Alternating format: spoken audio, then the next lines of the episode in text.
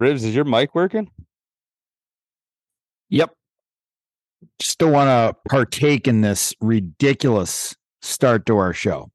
It's not a start. We haven't. We haven't even started. Yeah, Yeah, we have. it's recording, but I'm just I'm recording, but that edit, doesn't mean edit. Yeah. Listen, Gio, let me tell you something. When Petey pushes that button, it's a go. All this stuff that he's like, oh, don't worry, I can, uh, I can just, uh, you know, edit it out. No, he doesn't edit it out because he's an idiot. Yeah. I'm like an FBI informant. Always recording. idi- the only difference is you idiots know that we're recording. Okay, so the, the the stat that I was going to give you, and I don't know what relevance this is. I I saw it and I'm like, I'm going to bring this up. Roughly, do you guys own Air AirPods? Yeah. Yeah. Yeah. You, I know you got some. You definitely have some Air. Roughly 17 percent of AirPod owners say they've had sex while wearing them. really, Okay, so Gio, you're not in that percentage. Riv, I had not much movement out of you. percentage. I'm in the. I'm in the seventy three percent there. 83 BU. Eighty Oh three. my God. Well done, Petey. Well Log done for the, well done for the OHL junior kids. Just picture it for a second. no, not, it's too early in the morning to be picturing somebody wearing peer, ear pods. Too Bang it. early. Too early. That would have Three that would plus that would probably it'd probably be an office move, wouldn't you think? Did you see the video that we sent out from uh after the whistle about Konecny and Matthews last night, Gio? Yes, I did. What's Matthews supposed to do there? What do you mean? Like what? Where Where are you going with it? Well, should he fight Konecny? Because a lot of people think Matthews is a chicken shit. Who, who's saying that? Oh, Who- fans? who's saying fans are? Yeah, So like not- people. Do you, so do you not, really, so not you Tro- really Toronto want, Maple Leaf fans. Do you really want Auston Matthews going and fighting Konecny? Like, does it matter? You know I mean? I guess what you have to decide is whether that team needs a spark like that of passion of whatever it is, saying, "Hey, I'm bought into this team. I'm bought into making this this thing." You know what I mean? And this is how I'm going to do it. No one comes and fucks with us, kind of thing. But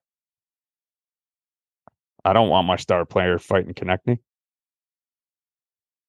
How much does Auston Matthews make? Eleven point six four million dollars. Okay. So this is what I would be saying to him. Cross check, cro- just cross check him in the mouth. Take your two thousand dollar fine. and Take, go on your- your way. take whatever fine and dental that you have to pay for that dick bag. Let me tell you something. You want to come after it. He's not going to fight. There's no need for Auston Matthews to be fighting. Is there a need for him to stick up for himself and let it be known that don't come after me or you're going to get hurt?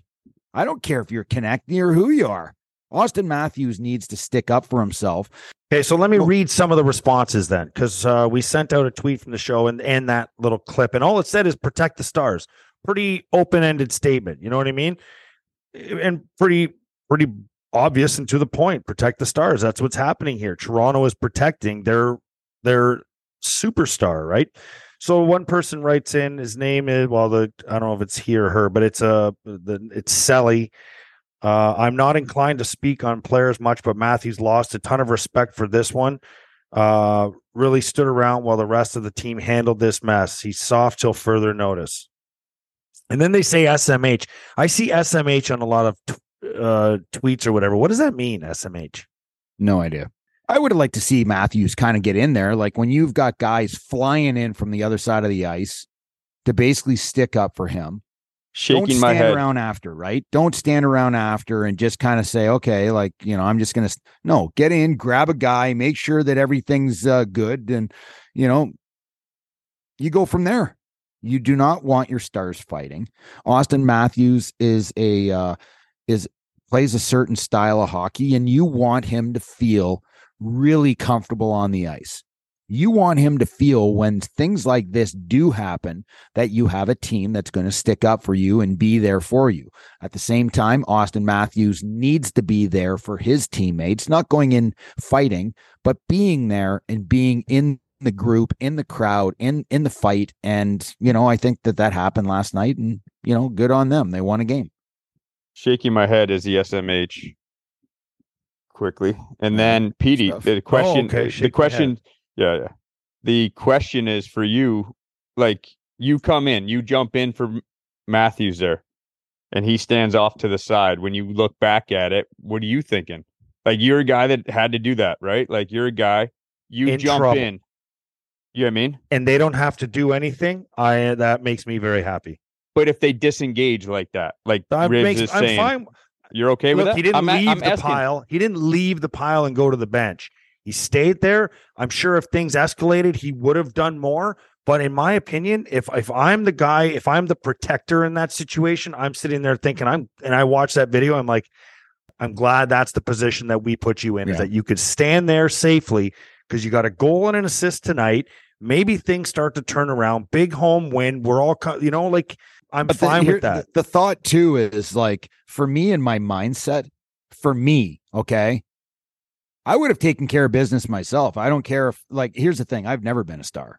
Okay, I've never been an elite. I've never been a face of a league, okay? So my mindset is going to be completely different than than someone else. Um for me, I would have been raging on Konecny coming after me. Like I'm going to tell you right now, he is going to he if I'm not fighting, someone is going to get hurt. I'm going to try and crush a, a, a larynx, okay? Breathing tube. I don't care. I'm going to try and cross check his his face off. Like I'm going to do something where Konecny's not going to be coming after me again and thinking that he's just going to take liberties. But again, like my mindset and Auston Matthews' mindset are are very different. Do I like you know, would I have liked to see more from him? You know, like he's Auston Matthews. He scored 60 plus goals last year. This is the last thing that he should be worried about or even talking about. Oh, you should have fought there, Konecny. No, no, you shouldn't. That's what other guys' jobs are. I mean, that's why guys came flying into that pile. They knew that, you know, you don't want Auston Matthews being in that situation. Auston Matthews didn't go and cower and skate to the bench or or whatever. He was there in in in in the fight and he didn't back down. That's that's the way I see it. Just You know, I think he did a good job. in defense of our anatomy. It's the larynx, but I we I knew what you meant. Uh Gio, let me ask you that question. What do you do? I'm I'm somewhere in the middle, right? Like nowhere near Matthews' importance to a team or league, whatever it may be. Definitely not as low as Riz was on the depth chart. I'd never like having someone step in for me, right? Like I was very conscious, and I'm sure it happened times in my career that I was a dick and someone stepped in and took care of something that I probably should have been taken care of. But for the most part, I really tried to not handle my own, but do nothing stupid that was going to put me in a position to have a teammate come in and risk himself for me, if that makes sense, right? So, like, I, I, that's not the case that happened last night. I'm not saying that, but it's something. If you're a goal scorer, you're an offensive guy. I certainly was thinking about it in the room if a PD had to step in for an action of mine. Now, PD stepping in for something someone else does to me is different than the actions that I bring to the ice. But I didn't want to go and be stupid on the ice and take advantage of the guys I had on my back, a Colin White, uh, a Scott Stevens. Uh, I didn't want to put them in a dangerous position because I was being an idiot. You know what I mean? Why? So It- it's We need Because- you to be an Yes, idiot. That's the yes. whole point in time. You I used to you- tell you Patty, I used to tell Patty you- Coletta, go and do whatever you want because I'm in the lineup. And and the the the more the more you go play your game, it's gonna throw them off and they're gonna be looking for you more than they are worried about hundred percent. I'm talking about like an egregious type of. I'm not talking about giving the extra whack in the back of the legs. I'm not talking about. Now, if the stupid Philly, if those happen, Philly players get the shit beat out of them, they should be pissed off at Konecny. You know what Yeah. I mean? Like, but, but, like that's that's but one way that's what I'm saying. Like I Yeah, didn't want something like that. I didn't okay. want something like that. I'm not talking about going and playing my game, right? Like being in front of the net, being a, a pest. You know what I mean? Like that's different than doing something stupid like that. It was never go after, I don't know. You know what I mean? Ovi to then put someone else in danger. Do you see what I'm saying? Like Yes. You But- think that, that stuff's learned though, Gio? Like, do you think it that sh- stuff it- is learned, I don't know. Like I feel like or or the pe- or or the I guys a- are just kind of like this is who they are, and they're. I'll give you a great example. So, watching the game last night with uh with uh, Buffalo playing Pittsburgh, you know, Buffalo in the first, I would say, two periods were extremely sloppy. I don't know if you guys both watched the game, but there was a tremendous amount of turnovers basically inside the offensive blue line, you know, a no look drop pass, you know, things like that. They lost possession of the puck a ton of times. They're in the third period, um, get scored on the first shift, and they're down three to one. Okay. The game's got some jam to it, the game's got speed to it. Um, and, you know, the Sabres never quit. The Sabres never quit. They got some timely goals from from certain players on on the ice. They go up. Okay, they tie the game, they go up. The game is now in the Sabres control, okay? But what I'm sitting there taking out of this game is not only that the Sabres have an insane amount of skill. More skill that I've seen in 10 to 15 years, okay? This is a team and they're young still. But talking so young what? So what players. happened? So what happened? Because I could. I mean, if I don't stop you I there, have I'm I have for another five the minutes game. there. I have Hey, keys to the game. Could you talk about Victor Olofsson's goal? Could you talk about Tage Thompson's signature one T on the power play? Could you talk about Alex Tuch's speed driving to the net and a play made by Thompson? You know what I took out of the game? There was no quit from the Sabres. It did not seem like they were flustered. And when push came to shove and Pittsburgh got irritated, guys were there for each other. There's no fighters, not one fighter on the Buffalo Sabres. Here's the thing over the course of the last five, six, seven years that I've been watching the Sabres, I've always talked about toughness, always talked about you need somebody that is going to stick up for each other. Okay. Did you guys have a ha- have a a look at Casey Mittelstadt last night? How many points did he get last night? Zero. Zero points. Zero. Not from a lack of work, not from uh, a lack of uh, playing the right way. He he played the right way, and and in this game in particular, he had no points, but he Okay. played well. Okay? I'm watching Cage. I'm watching uh, Quinn or uh, Dylan Cozens. Sorry. At one point in time, the end of the third period, um, he gets into some big slashing match. You know, at the end of the game, okay, with uh, with Archibald. Who's the first guy there? Casey Mittelstadt. Twice I saw that. Twice I thought saw that Because he throughout the listens to the show and he heard what you Well, said last year about Toronto. Maybe he does because No last shit, year he in does. Toronto, last year in different player the day after. okay, when you're playing Toronto and there was a scrum and all the boys are in there, and Casey Mittelstadt decides to take a victory skate to uh, the bench. His visor was foggy. teammates. Go and look at one year. Go and look at one year. You don't think the guys on the bench are watching Casey Mittelstadt get in there and just, you know, be there for his teammates? You don't think that Dylan Cozens realizes, holy shit, man, that was Casey Mittelstadt in there jumping in there for me. And there's a there's there's some, you know, anger, there's some there's some stick up for himself, you know. I'm not going to take this. I'm pushing back. I'm going to be there for my teammates. This is really good stuff. I saw multiple scrums and I saw multiple Buffalo Sabres right there standing beside each other. You do not need you do not need enforcers anymore. The game of enforcer is gone. You need team toughness. And I'm going to tell you right now, I've seen more team toughness in the first 10 games of the season this year than I've seen in a long time. And it, it's they're playing well, they're playing for each other, and and it's that to me, as much as the goals and assists and all that stuff and the wins, there's another part of it that they're building even more. And when you see guys like Casey Mittelstadt first into a pile, sticking up for his teammates, man. But anyway, no, it's it's uh, it's a, it's great points about about the new the new way of the NHL, and I and I appreciate it and I respect it. But I think there's a lot of people are criticizing Auston Matthews and calling him a chicken shit just based off our post. And I sit and I think that mindset's got to go. I don't want a guy who has the ability to score 60 goals fighting. Not Simple, ever. No, I don't. I don't think that that was ever the case, though.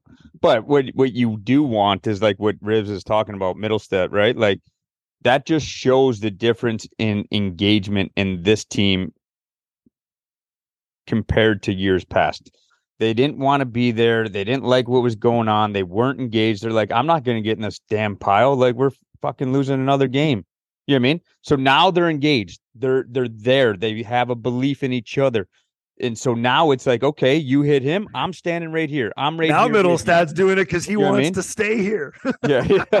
He's like, I don't want to Rivs go called him anywhere. I out. love I you, love it you- here. You, say you say that, but I mean, part of that is coming with maturity. Like Casey Mittelstadt was Mr. Minnesota. Okay. Like this kid was an absolute freak of nature when he grew up in Minnesota playing his youth hockey. He was super crazy elite. Okay.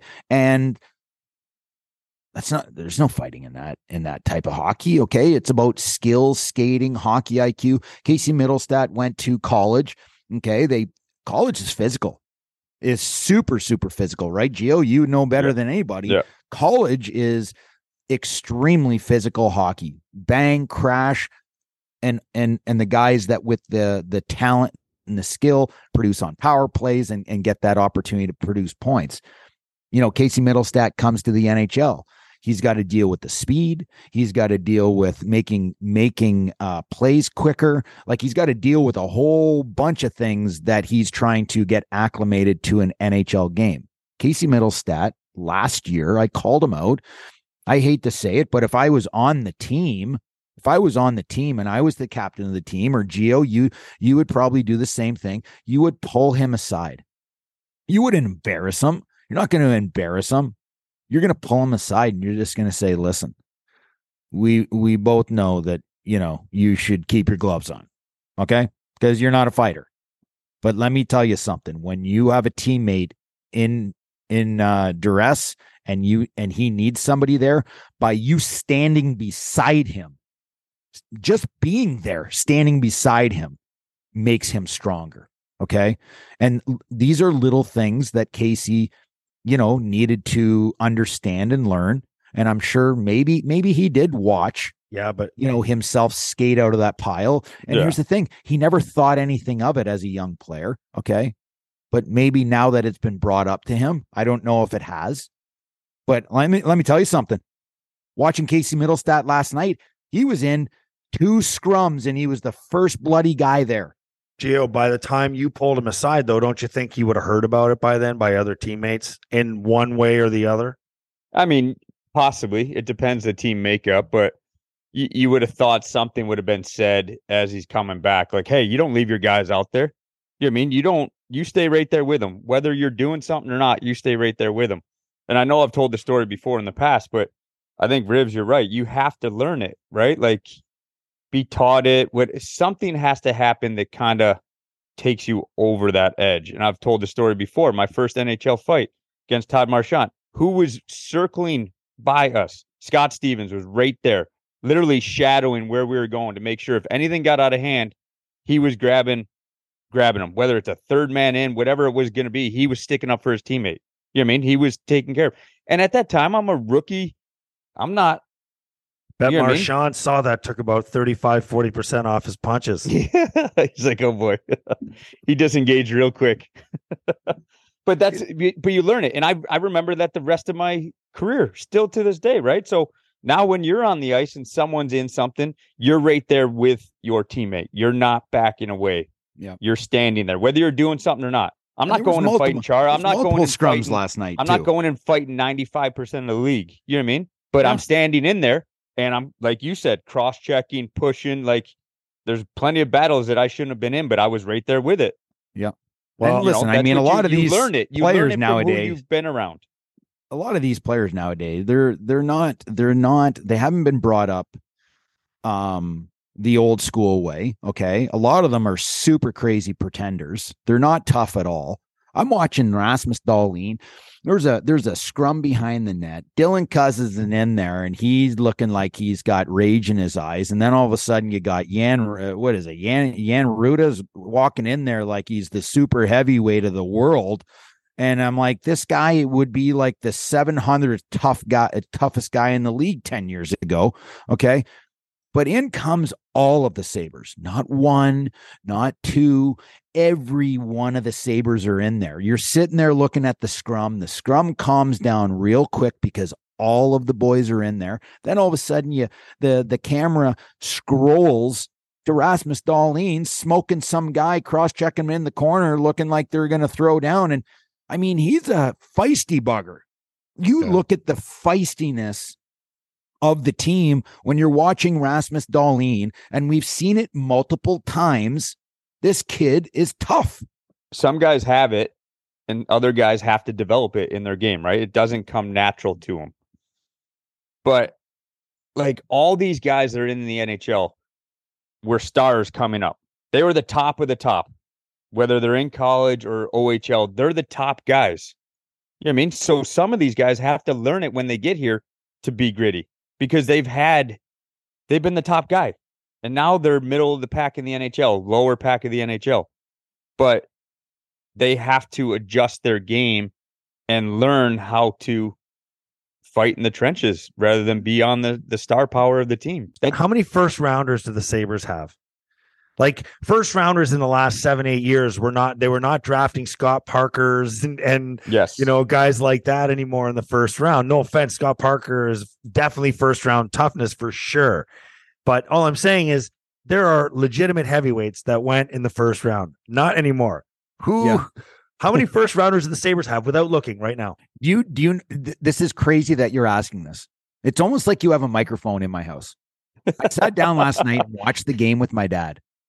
And my dad, second period, Well, your mom called me this morning, so she told me. I wouldn't doubt it. She loves you. I wouldn't doubt it, man. She, all she wants to talk about is Andrew. I'm like, She "Mom, follows me on a- Twitter. give me a break right Bear. now. Care Bear and I Bear. DM all we're Yeah. DMing all the time. You might want to check that inbox. But Rich. listen, my my my dad asked the exact same question last night, and I looked at him. I'm like, he's like, how many first rounders are on this team? So yeah, so what is that? One, two, three, four, five, six, seven, eight, nine, ten, eleven in last night's lineup. 11 first rounders uh, from this for the Sabres. a That's crazy to think Yeah. about. It's a lot, and a lot of them are are are young kids. You know, Krebs, Quinn, Cozens. You know, you could probably put Mittelstadt in there still as as a younger player. Um, Dahlin Power. you know, yeah, like I mean, Dahlin Power. How good did uh, Owen Power look last night? What what a beautiful assist that he got last night on uh, Yeah, that was gorgeous. Victor Olofsson's goal. Like, I mean, these are things that you're he he played he played big minutes last night.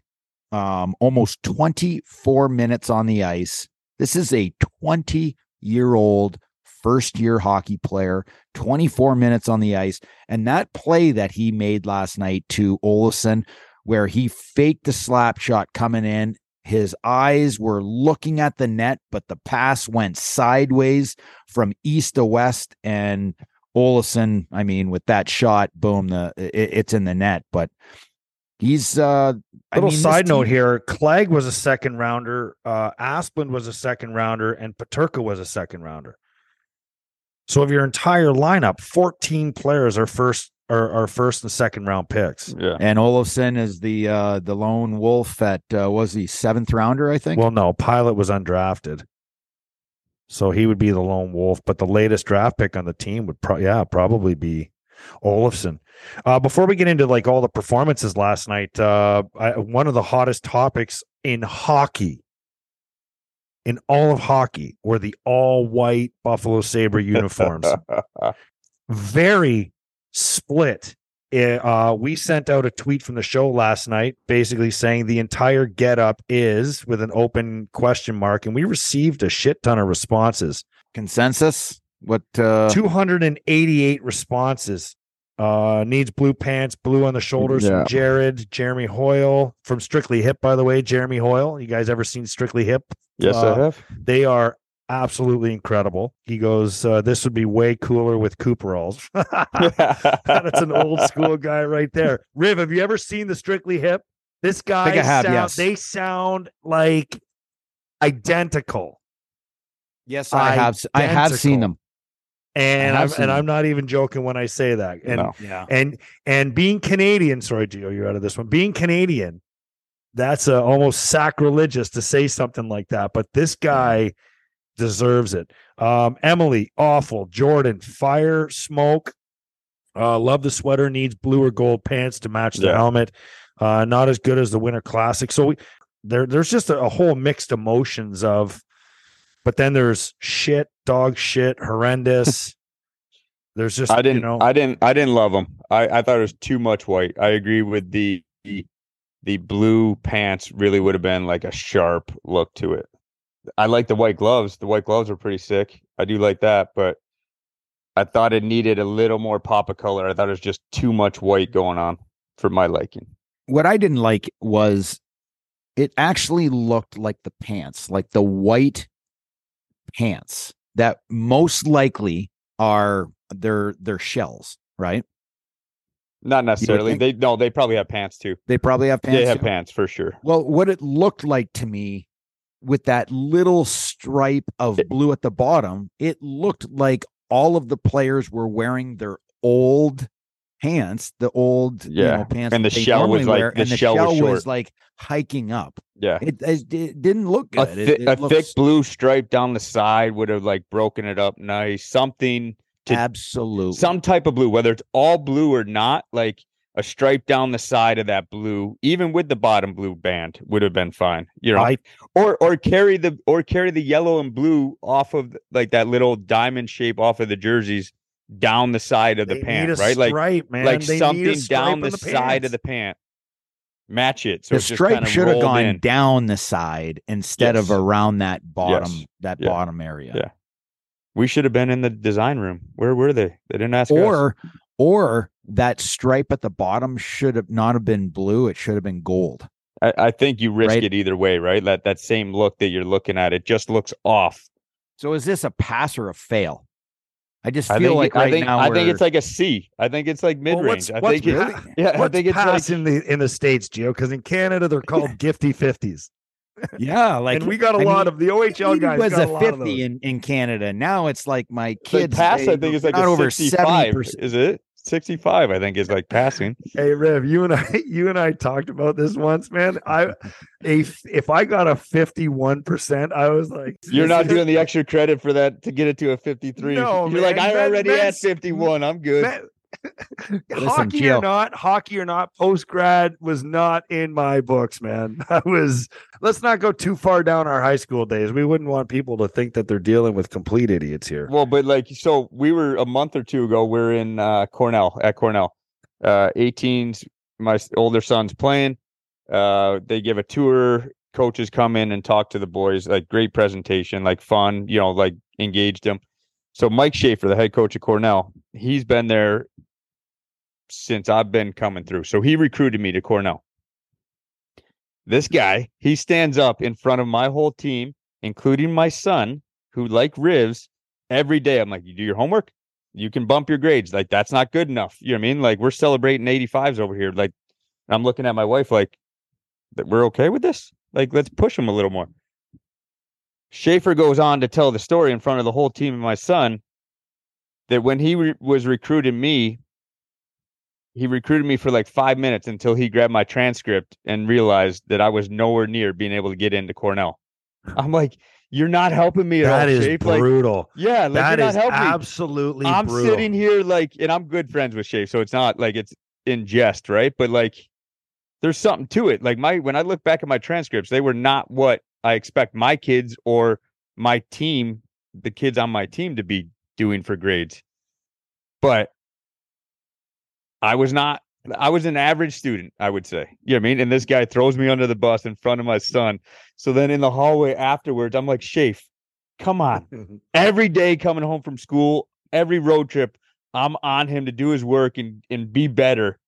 And you got to come in and throw me under the bus in front of him. See, you You know know what? You know what, Gio? If you were quicker on your feet, you would have said, you know what? If you were smart, you would have doctored them because then you might have you might have had a better few years. You see the numbers I put up? Shafe. I don't know. Well, we digress. We digress. So we were talking about the uniforms. What were they? A C? I'd have to go B- with a B. I- would have to go with a B. Yeah, B B minus. I was gonna say because subtle changes would have taken it to the next level. Oh yeah, yeah. So Sabres are seven and three. And they're getting a lot of love uh, on the NHL network. Uh, if you follow Sportsnet, they are all over the Sabres and tweeting out a ton of things about the Sabres. And uh, so Sabres are the top of the, or talk of the league right now. However, over the course of the last few years, they have had very good starts to the season. Okay. Um, very good starts to the season. So I, I guess I ask you, and very similar starts. So um, I went back and looked it up. In 2018 19, the first, t- first 10 games, they had 12 points. In 1920, they had 16 points. In 2021, they had 10 points. In 2021 22, they had 11 points. And in 2022 23, they had 14 points. They have 14 Do you have a question? Comment is it more it. for real now than maybe in past years? They've they've It's gotten certainly- off to some start good starts in the past. it's a great start. You're seven and three. You're sitting number two. You got 14 points, 700 win percentage. But they are literally two points away from being on the outside. You know what I mean? Three points from, you know what I mean? Like it, it, it's one game. You know what I mean? And now all of a sudden, you're dropping to out of the playoffs, right? Like Montreal's 500 and they're 10 points. That's a two game swing. You know what I mean? That's a one week of being off and losing a couple games in a row to now from going from two to sitting seventh on your wild card or what you know what I mean? Like So when Gio, when when can myself as a as a fan of the team look and say, okay, this team is for real? Because I'm still apprehensive. I'm sitting here saying, I don't know. I'm watching these games. Tage Thompson is on fire. And people seem to think that I'd be pissed about that because I said wait on the contract, which is a complete misinterpretation of what I was trying to say. I'm happy Yep. for the kid. So I'm still apprehensive what, what's what's that believing age-old- that it's real right now just because of the history. Your your quarter point, your 25, 30 games in is when you kind of know what team you're going to have, right? Like you, you've you've kind of set yourself at that 25, 30 game mark as far as now you you have less runway to make up and less runway to lose it. You know, like it's uh, I don't know. I mean, coaches always used to say it. I forget what the time was, but you come December, you know what I mean? And now you know what team you have, right? They're going to play another 10 plus games in November here. Um, and that brings you close to that 25 mark. So mid December, you really know where you stand in this league and what is achievable. Like like you had brought up. The top team in the league is the Boston Bruins and the Vegas Golden Knights. They're they're they're two teams sitting at 18 points. The New Jersey Devils, Edmonton Oilers, Buffalo Sabres, Rangers are all sitting at 14 points. Okay, so these are these are top teams in the league. And if you if you lose one game, you could drop from like third in the league to 15th in the league. That's how close it is right now. So the Sabres, do I think that they're they're playing lights out? For our standard, yes. This team has been a bag of shit for a decade. They have had to work through a lot of things. Kevyn Adams has come in here. He has slowly built what he wants to build. The team has sucked so bad, so bad for a decade that they now have all of this skill, okay, of young players. They still have a war chest of first round draft picks that aren't even that aren't even in the lineup yet. Okay. This team is showing signs of going in the right direction. uh, I don't want to hear one goddamn word about playoffs. Why? Because that's a goddamn. Are you kidding me? Why? Yeah. They haven't made the playoffs in 11 years. Well, eventually that's got to end. We're, we're gonna we're gonna give these guys props. Okay, right now they're seven and three. They lose two games, PD. They could be 16th in the league. What, Okay. what, what do I you, don't- what do you what- need to get into to the playoffs these days, point wise? Hundred plus. Nine, yeah, ninety. I mean, you got to be at 96. hundred. You got to be at hundred points, right? So you have All to win want- at this. You have to win at this rate all Yes, year. all it's year. great. They're they're What great. talking about. Great start, but you have to win at a six fifty rate the whole year in order to be at hundred points. That is exactly what I am talking about.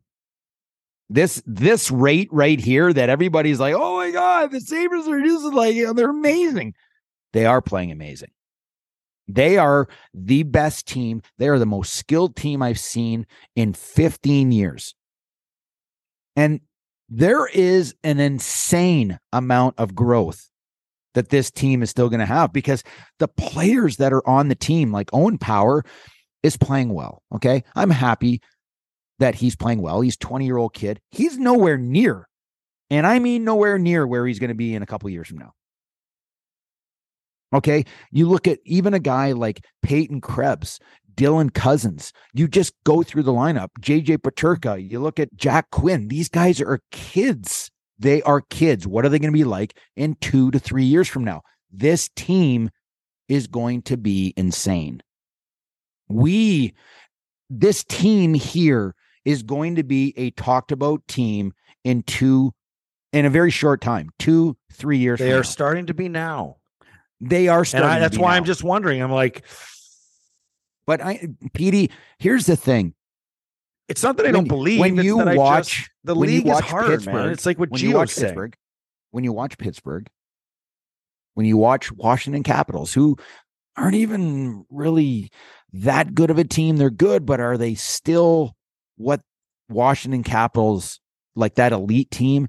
Like there's a lot of teams out there that go through ebbs and flows and they're up and down, but there's teams that have been staples for a decade, right? And they have they've earned earned that respect.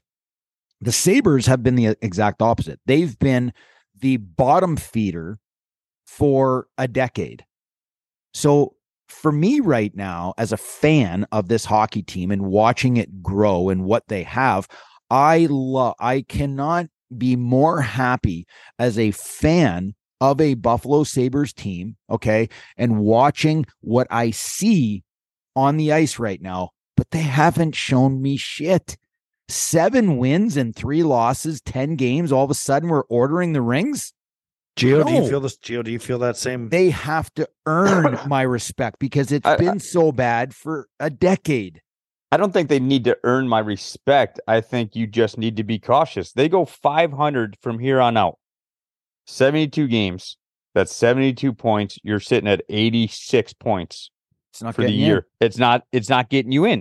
You know what I'm saying? So it's a great start, but you need to continue on this pace. You can only drop off basically a game every 10 segment game, uh, 10 segment games in your schedule. You need to be winning 6 at very minimum from here on out. You know what I mean? You need to be 6 and 4 going forward.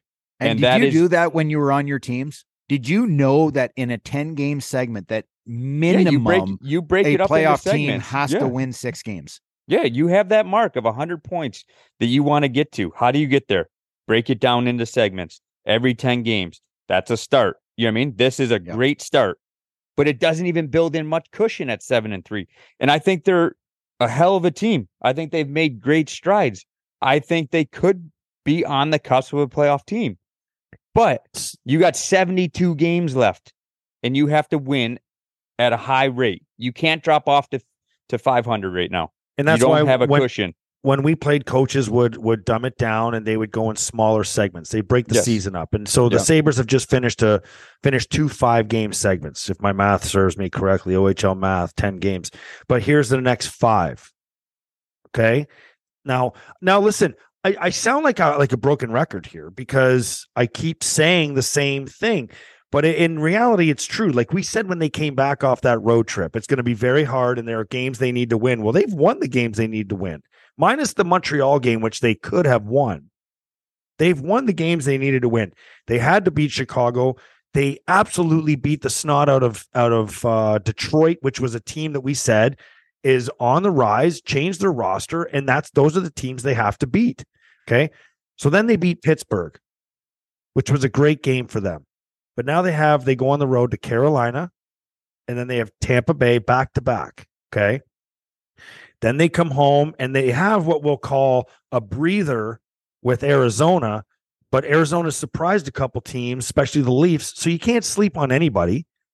So you have Arizona, which should be a must win with how you've been playing. Okay. Well, I mean, Arizona is I know. picking teams off left know, and right right I, now. I know. I wouldn't say left and right, but I mean, you know, left anyway. Um, Vegas at home and then Boston at home. You come out of that 500, you're happy, but that's still not good enough. Yeah, like in reality, you win three out of those five.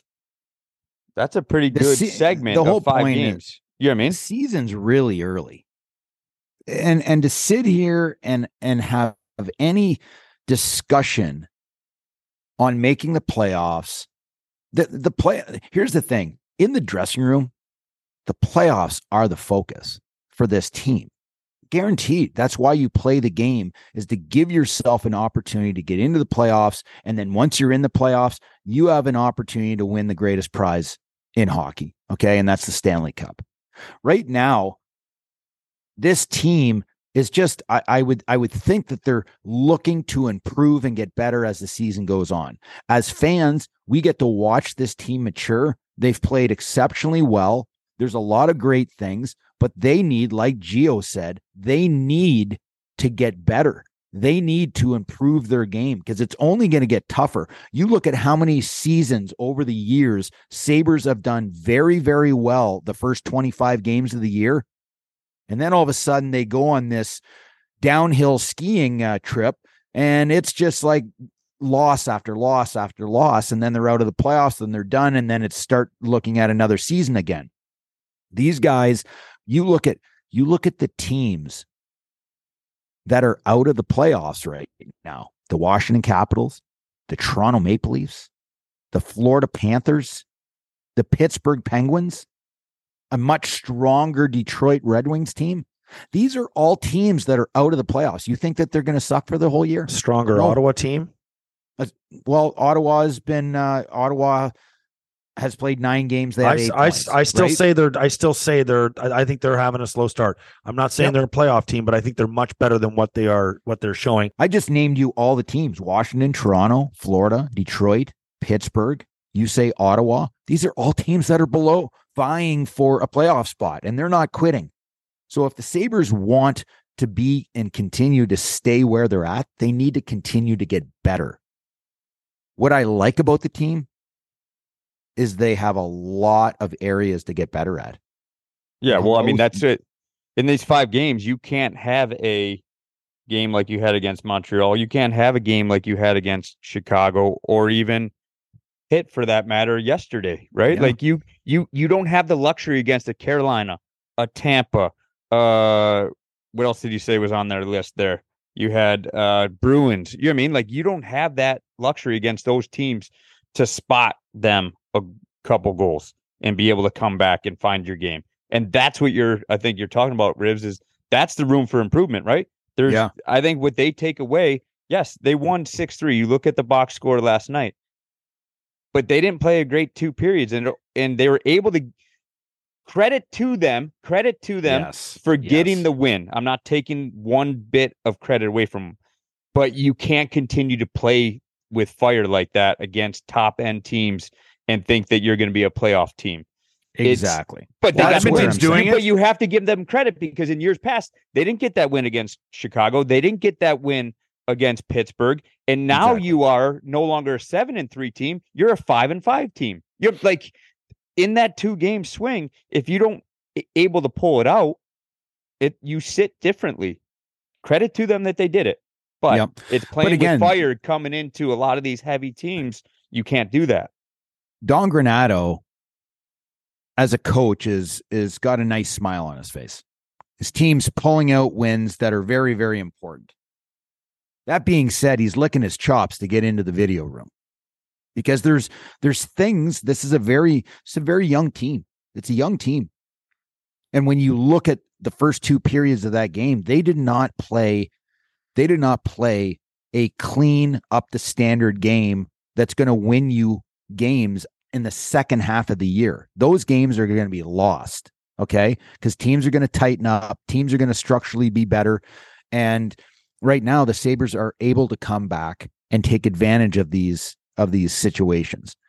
But they they need to grow. They, this is a young team. They're they're going to continue to grow. Don Granato is going to sit there. He's going to sit there and he's going to look at all of the little tiny mistakes, okay, that turn into big mistakes. And they just need to manage the puck better. They need to be better, a little better in, in, in small areas. Video is going to help a ton. And you have these young guys that are sponges. These young players are sponges, are going to take in the information. And you hope that this team is going to continue to grow and get better as the season goes on, where you know, other years they didn't have the same talent. They didn't have the same camaraderie in that room and things kind of fell apart when ad, when adversity hit. But this is a tight group. You can see it on the ice. so Very I'd much tight rather group. be Don Granato right now at getting those wins and having room for improvement and being able to go back to the video room and and clean up some things and be a better team day in and day out than having lost those and not found a way to win. I think it speaks to them as a group that they have belief that they can win every game, right? Like that they're not down and out no matter what. And so credit to them. You know, you know what what we you know what we say at um you know what we say at the youth levels? The youth levels for me is it's not about winning it's how you play. I want to see a great brand of hockey. I want to see the details. I want to see the power play run well the penalty kill run properly. I want to see the forecheck proper. I want to see the puck movement the passing. I want to see defensive zone coverage where guys aren't cheating and all these things. And if you lose and you still play that way, you're walking into the room with a smile on your face saying, Wow, this is awesome. Great job. I know that we lost this one, but if we play this way, we're going to win a lot of games. Here in the NHL, you want to win every game. I don't care if you played the worst game of all time. You need to win. It's a winning league. You need wins because you just need to win and then try and correct it in video and, and practice throughout the week, right? exactly. Like that two on one. It's results. It's results driven. It's a results driven business. Are you thinking Win, about that win, two on one, win. Riv? Last That night. two on one is what I teach my damn D every single day, and they still do it. Are you talking the They- powers power when he came over? No, no, I think it was Bryson, wasn't it? I think it was wasn't power. I think it was power that came over. The puck was slidden. The Zucker, Archibald the is one Zucker, the Zucker one timer. That one. I'm looking at the Maybe Zucker one timer. Malkin to to Zucker. Malkin. It was Okay, Malkin. and who Malkin who was the Zucker. defenseman that I, I believe over? it was that Bryson, Power? but I don't know. So RD do it all the time. Just take the pass away. Leave it to your world class goalie. Well, again, we had this discussion uh, a a couple D, weeks so ago. it's- Okay. Well, listen, it's it's a great it's a great conversation because the fans at home that are watching the game, they they're sitting there at home going, "What the hell is he doing? Forcing the guy with the puck." It's all dependent on your goaltender. I've played with all different goaltenders, and they all have a different philosophy when playing a two on one. I've played for a Patrick Waugh. I've played for a Ryan Miller. They are more give me the shooter. You take the backdoor play. I will make the one on one play and I will save the puck. I've also played with Ye- Yevgeny Nabokov in San Jose. He was the exact opposite. His philosophy in his mind was I want you to force the guy with the puck. Number one, you're going to take away the shot and the grade A scoring opportunity. Number two, if you force him, it you're going to make it very difficult for him to make the play across the ice to the to the backdoor guy. But if it does go there, Nabokov is already cheated and he's already in the position to make the save. So it's dependent on what the your NHL goaltender wants you to do because there's different goaltenders that like different philosophies. I, I, I get Okay, that. so the but a Zucker goal was thumb is- Bryson. The Yeah. Zucker goal was Bryson, but that's not the goal that I was talking about. I was talking about the um, Archibald goal, and the defenseman was um, That was power Clague. Clague, A little bit different. Okay. But still, but still, um, it's not a, it's not pointing out Clague. It's pointing out how they play it, and we've talked about this on Yeah. several different occasions. And Riv, we were doing the the sp- the player cast that night, the first the first Edmonton Calgary game, and we talked about the same play. There was a two on one, and then last night Henrik Lundqvist did a great job breaking this down as well. And and Rick Tocchet was saying the same thing. He's like. I teach my players, you know, he draws the house, protect the house. You get the shot from over there, it's 20%. If you pass the puck across, the scoring odds go up to 40%. You know, Gio, you mentioned this uh, several times on here before. So it's, it's, you know, I, I just, I don't, I don't know Yeah. why, why are they playing it that way? I don't get it. Well, listen, because that it- that's going to come down to I think it's going to come down to the goaltender. I really do. I this this is a this is the the discussion when you, You watch this Tom play Reed here. told, tells them to play it that way.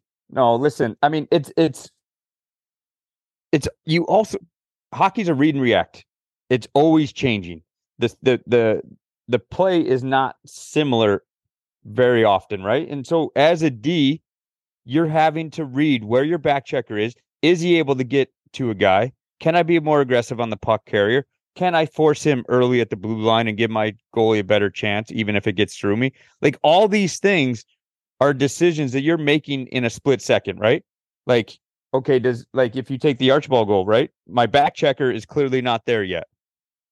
And so how should I best play this?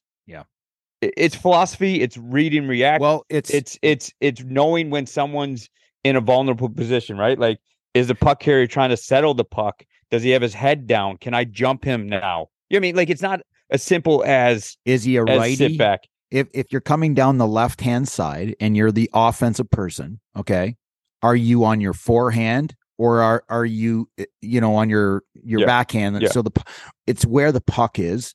It's who the shooter is. It are are is the puck carrier outside the dots. These are all things that you need to compute within two split within like two seconds. Yeah. Yeah. And it's not easy. Yeah. Because when you look at the Bryson play, he actually I like what he does. He he kind of is in the middle. He sees that it's Evgeny Malkin. Okay. He's inside the dots. So Bryson gives him a little fake, like he's going to kind of make a poke check at him and then veers back. But I mean, we're talking one of the best players in the world who makes a perfect pass. And Z- Zucker made a one timer on uh, you know on his offside and and and nailed it top shelf. I mean, it was a, it yeah, was yeah. a beautiful play. Would you have liked to see like if Bryson would have taken the back door, if you would have taken uh Zucker, and and and Malkin would have walked in and just ripped a a, a wrister, then what are you saying? You gotta you gotta force him more. Yeah, I no, mean, well, that's what I'm saying. It, it it's it, it's it's reading and reacting too, right? And it's little things on the uh Archibald goal, right? Like Clay, I don't like that he goes down. I don't like that he doesn't have stick on puck, right? Like all those could have been negated. He goes down in a position to block, but he's not blocking anything. He's actually opening up more than even if he stayed on his feet and just put his stick at And, puck, and Skinner right? wasn't Like- catching the other guy. yeah, no chance. He was There's no- he, he wasn't He was, he was not out of there. gas. Yeah, you know, and it's not Skinner's fault. I'm just saying he's out of oh, Well, gas. He's he's back six feet. You're six feet away from them. You're not. You're not getting them. You know what I mean? Yeah. So I mean, uh it, you you break it down, and that's what coaches do. Like we come back in the next day, these clips are being shown, and conversations are being had. Well, hey, if you did this, so now the next time it happens, you're thinking this as a player. Okay, maybe I need to do this. I and I do don't this. have a problem with how Clague played this. Where he went wrong is when when you're he's a lefty, okay? So his his um stick is in his right hand, okay? He needs to be stick on puck. So the guy who's driving wide, he should be veering his stick so it's literally right on the blade of where the guy who's carrying the puck. That guy, it deters that guy from even wanting to make a pass because you know, Clague's stick is there. Yep. Right? And then it becomes a much more difficult pass to make. Well, you're going to get a piece of it, right? Like it, it's going to tip the stick somewhere, and then it doesn't go clean. It's not handled clean. All these things, and Can that's we the, just that's the sorry, difference in the NHL compared to minor hockey, right? Like That's right. that little bump, that little piece of the puck. Now all of a sudden, it's less of a scoring chance. How about the pass up the middle from Letang to Guentzel? Are you kidding me? What what did they say that was? 90 feet? I don't know, man, but it, that it was about it was a 88 90 feet in the foot air. saucer pass. Yeah, Was that, was that on Guentzel's goal? yeah, the stretch pass breakaway. Oh my god, I was like, first of all, who made that play? And then you're like, oh, it's Letang, but that thing is as pinpoint as it gets. Watching Pittsburgh, you know, they they they have guys that are are extremely dangerous hockey players, you know, like, you know, everything everything is going to run around Malkin and Crosby. Guentzel is is is elite, you know, but they have really solid secondary guys, the Rickard Rakell, Bryan Rust, like guys like this, Jason Zucker.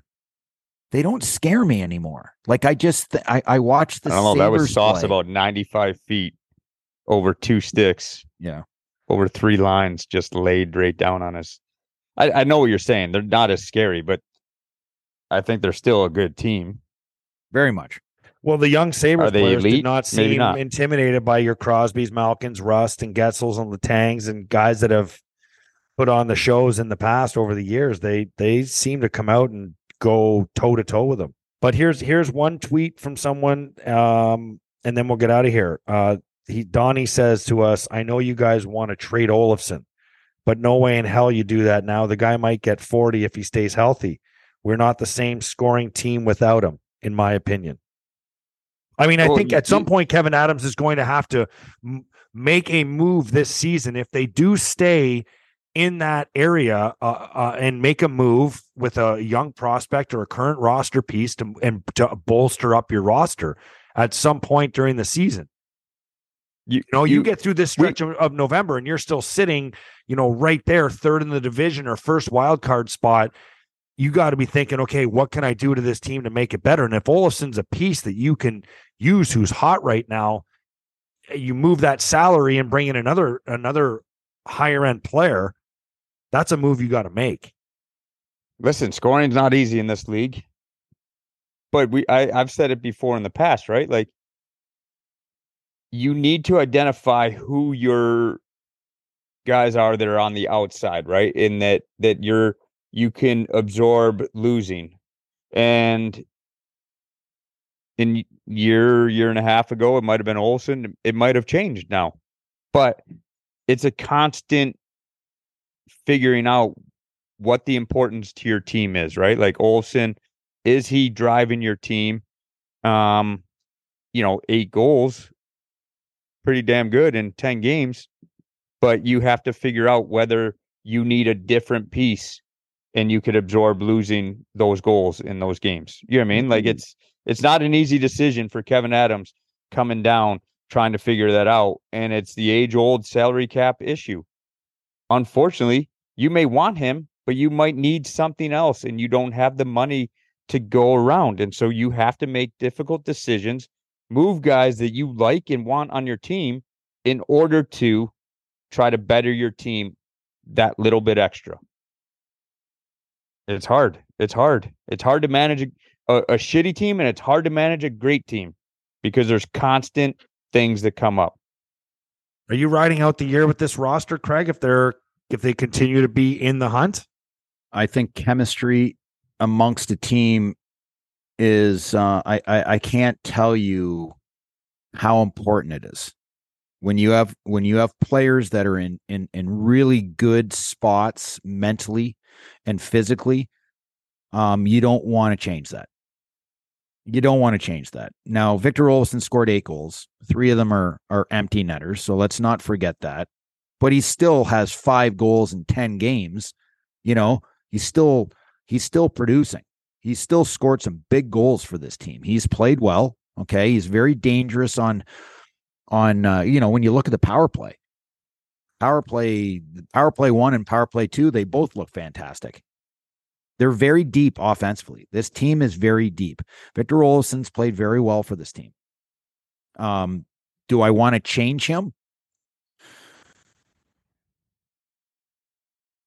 I I have I have said this for a while. I, I think Victor Olofsson is a very good hockey player. Okay. But if you want to win in the playoffs, I think you need certain certain types of players. Yes, you can have Victor Olofsson's on your team, but how many Victor Olofsson's do we have on the team? We've got a lot of the same type of player, the Peterkas, the Quins, the you know, the the Mittelstadts, uh you Quinn know, doesn't just- have eight goals. you know what I mean? Like you, you can say you have a lot of the same type of players, but Quinn doesn't have eight goals in ten games. You know what I I mean? know, but Victor Olofsson's like 27 and Quinn's 21. I get. okay. I'm not. I'm not dogging Quinn. Don't get it. What I'm saying is, your production is not the same. so uh, well again it goes back to like is is Victor Olofsson right now and his trade stock is it high? Hundred percent, it's high. Hundred Okay, well then you might want eh, this is this is something where you want guys to perform. Okay, the, the hardest thing to do is have a vision before things start, and then have a player that's exceeded expectations, and then all of a sudden, no, you don't want to. Uh, That's you don't wanna exactly what you him. want. though. You want him. You want to that, like, exceed you- you- expectations, knowing that you have a vision. Okay, Victor Olofsson's a great hockey player, and he's going to flourish if he were to be moved to another team. All I'm saying is there is a lot of the same type of player on the Buffalo Sabres.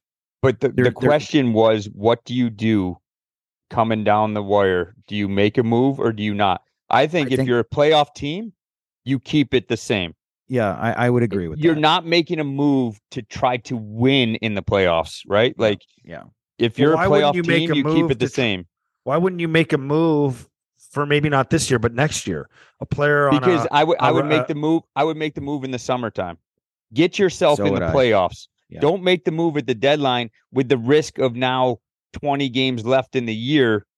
Now you you're fast forward. You're on the cusp of making playoffs. You're in the fight. You're in the the trenches. You think you can be there, but in 20 games, if you make the wrong move, you can't be. So at the deadline, you have a team that's projecting out making playoffs.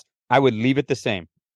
I'm hope not that you talking, make I'm the not talking playoffs. deadline. I'm sick of deadline deals.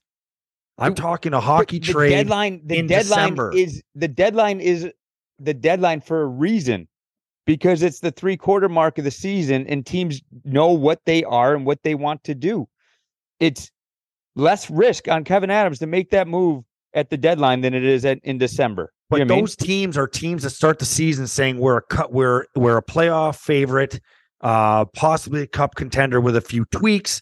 So we'll see what we need to address come deadline time with injuries and performances and players and all this stuff.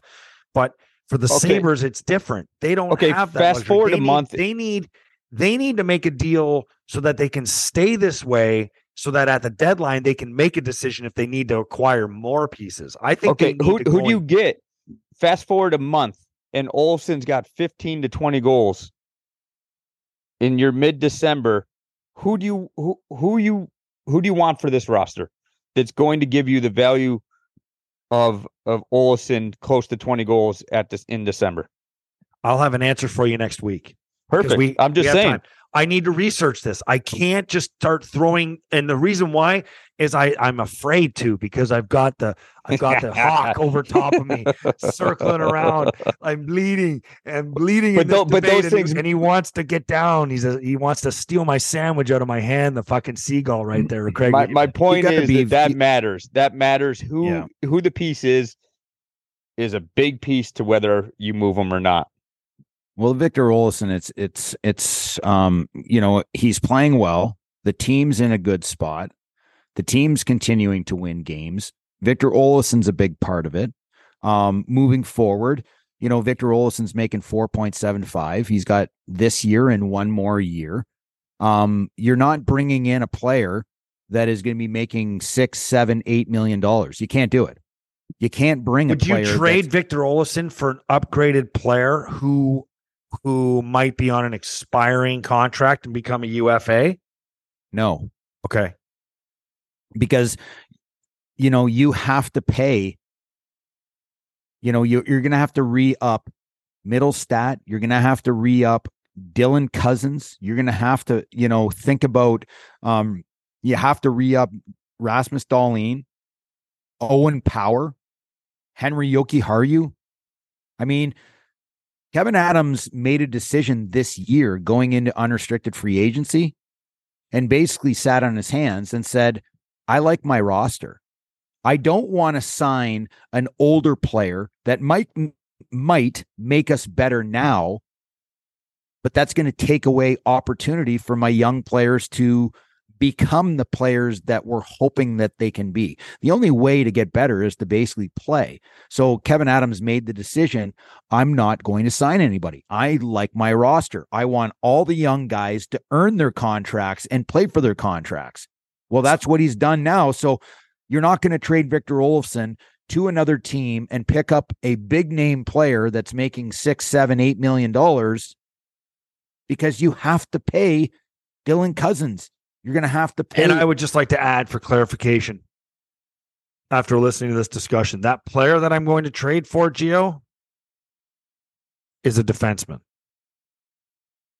I would like to see the Sabres continue to bolster their defense if they can. If they can find a, a defenseman to How bring much in, the, does the defenseman make?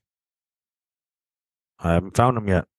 Well, but Olofsson, Well, if he's that- scoring that at the rate there- he's at at four and a half million, he's pretty damn good for your cap number for the next two years. You ride him out. What like It's, there's a case to be made that you ride him out at four and a half million and he's scoring 30 plus goals for you. Pretty damn good making four point seven five, and the guy's going to score thirty five and have value for you. seventy five points. I mean, you just named an eight and a half million dollar player in the Yep. league. So there's that too. There, there's value for him on the trade market, but there's also value to your team. And that's why Kevyn Adams is who Kevyn Adams is and making those decisions. All right. I like your I like your idea of bolstering our defense. The only thing is, how much is that defenseman going to cost? Because we do the Sabres do not have the money to go out and bolster their defense and pay a guy seven, eight, nine million dollars. Because they're going to have those guys in Dahlin, Yoki Haru. Um, you have the um, um, Samuelsson deal is going to kick in at four point three ish yeah, Henri Jokiharju has to be paid.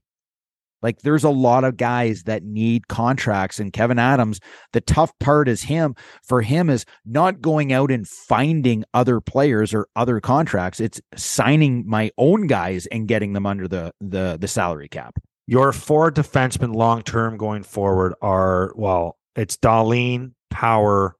I'd like to believe Lyubushkin uh, will stay, um, and Samuelsson.